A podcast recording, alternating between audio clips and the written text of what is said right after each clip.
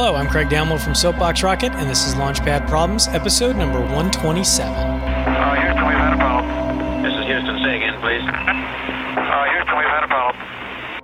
Today, your problem is to fill the Grand Canyon. You have to decide what you're going to fill it with and how long is it going to take you to fill it with that. How would you go about filling it, right? If you decided, oh, I'll just push some dirt in there, how long will it take you to do that? You know, you can't just push dirt from the top because they didn't dig it out and pile all the dirt on the side. It washed away down the river. So you've got to be able to go get dirt somewhere if, if that's your thing. So, not a big problem today, but an interesting problem. Uh, thanks for listening. And if you have a solution or a suggestion for the show, you can email us lpp at soapboxrocket.com or you can talk to us on Twitter at soapboxrocket. And if you like the show, who knows, maybe your friends will too. Send them over to our website, lpp.soapboxrocket.com, so they can try it listening as well. Thanks.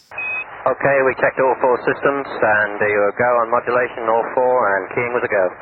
Roger, you're loud and clear here also. So if you're the facilitator in using this problem, it's not a deep problem. It's really kind of a surface problem, you know, to put too many puns in there. But it's important on this one to observe your team and see if they're asking you why. And that's not something I included in the first section, but that's an answer that should be coming out of this, or at least questions should be coming out of this, is why are we filling the Grand Canyon?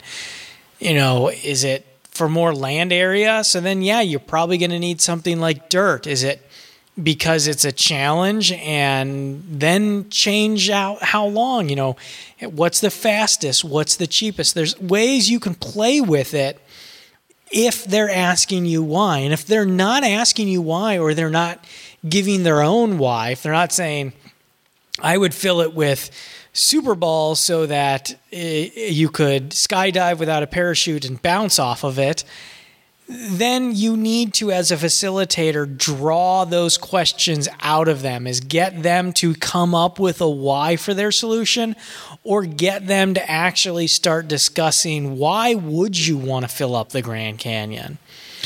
So that's it. I uh, hope you enjoy it. Uh, if you want, you can talk about it on Twitter at Soapbox Rocket or via email lpp at soapboxrocket.com. Thanks.